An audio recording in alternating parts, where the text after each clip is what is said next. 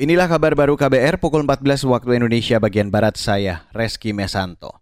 Saudara Inspektur Pengawasan Umum atau Irwasum Polri, Agung Budi Marioto bersama Kadif Humas Polri, Dedi Prasetyo dan tim forensik memenuhi panggilan Komisi Nasional Hak Asasi Manusia atau Komnas HAM terkait kasus kematian Brigadir J. Melansir antara news, Irwasum Polri Agung Budi Marioto menjelaskan, kedatangannya untuk menjabarkan arahan dari Kapolri Listio Sigit Prabowo agar penyidikan berjalan transparan – Selain itu, untuk mengantarkan tim forensik.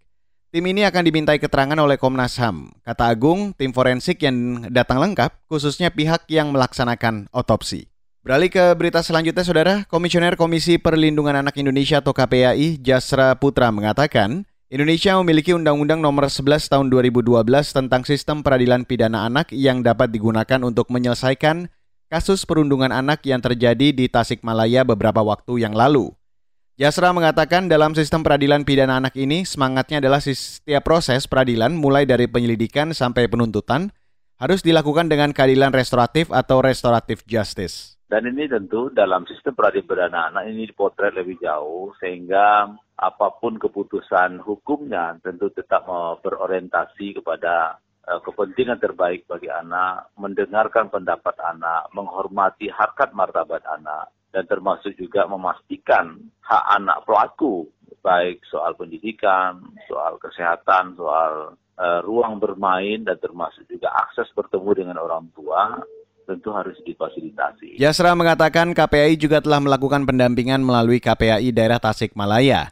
Kata dia, pendampingan tersebut tak hanya bagi keluarga korban, namun juga untuk para terduga pelaku perundungan.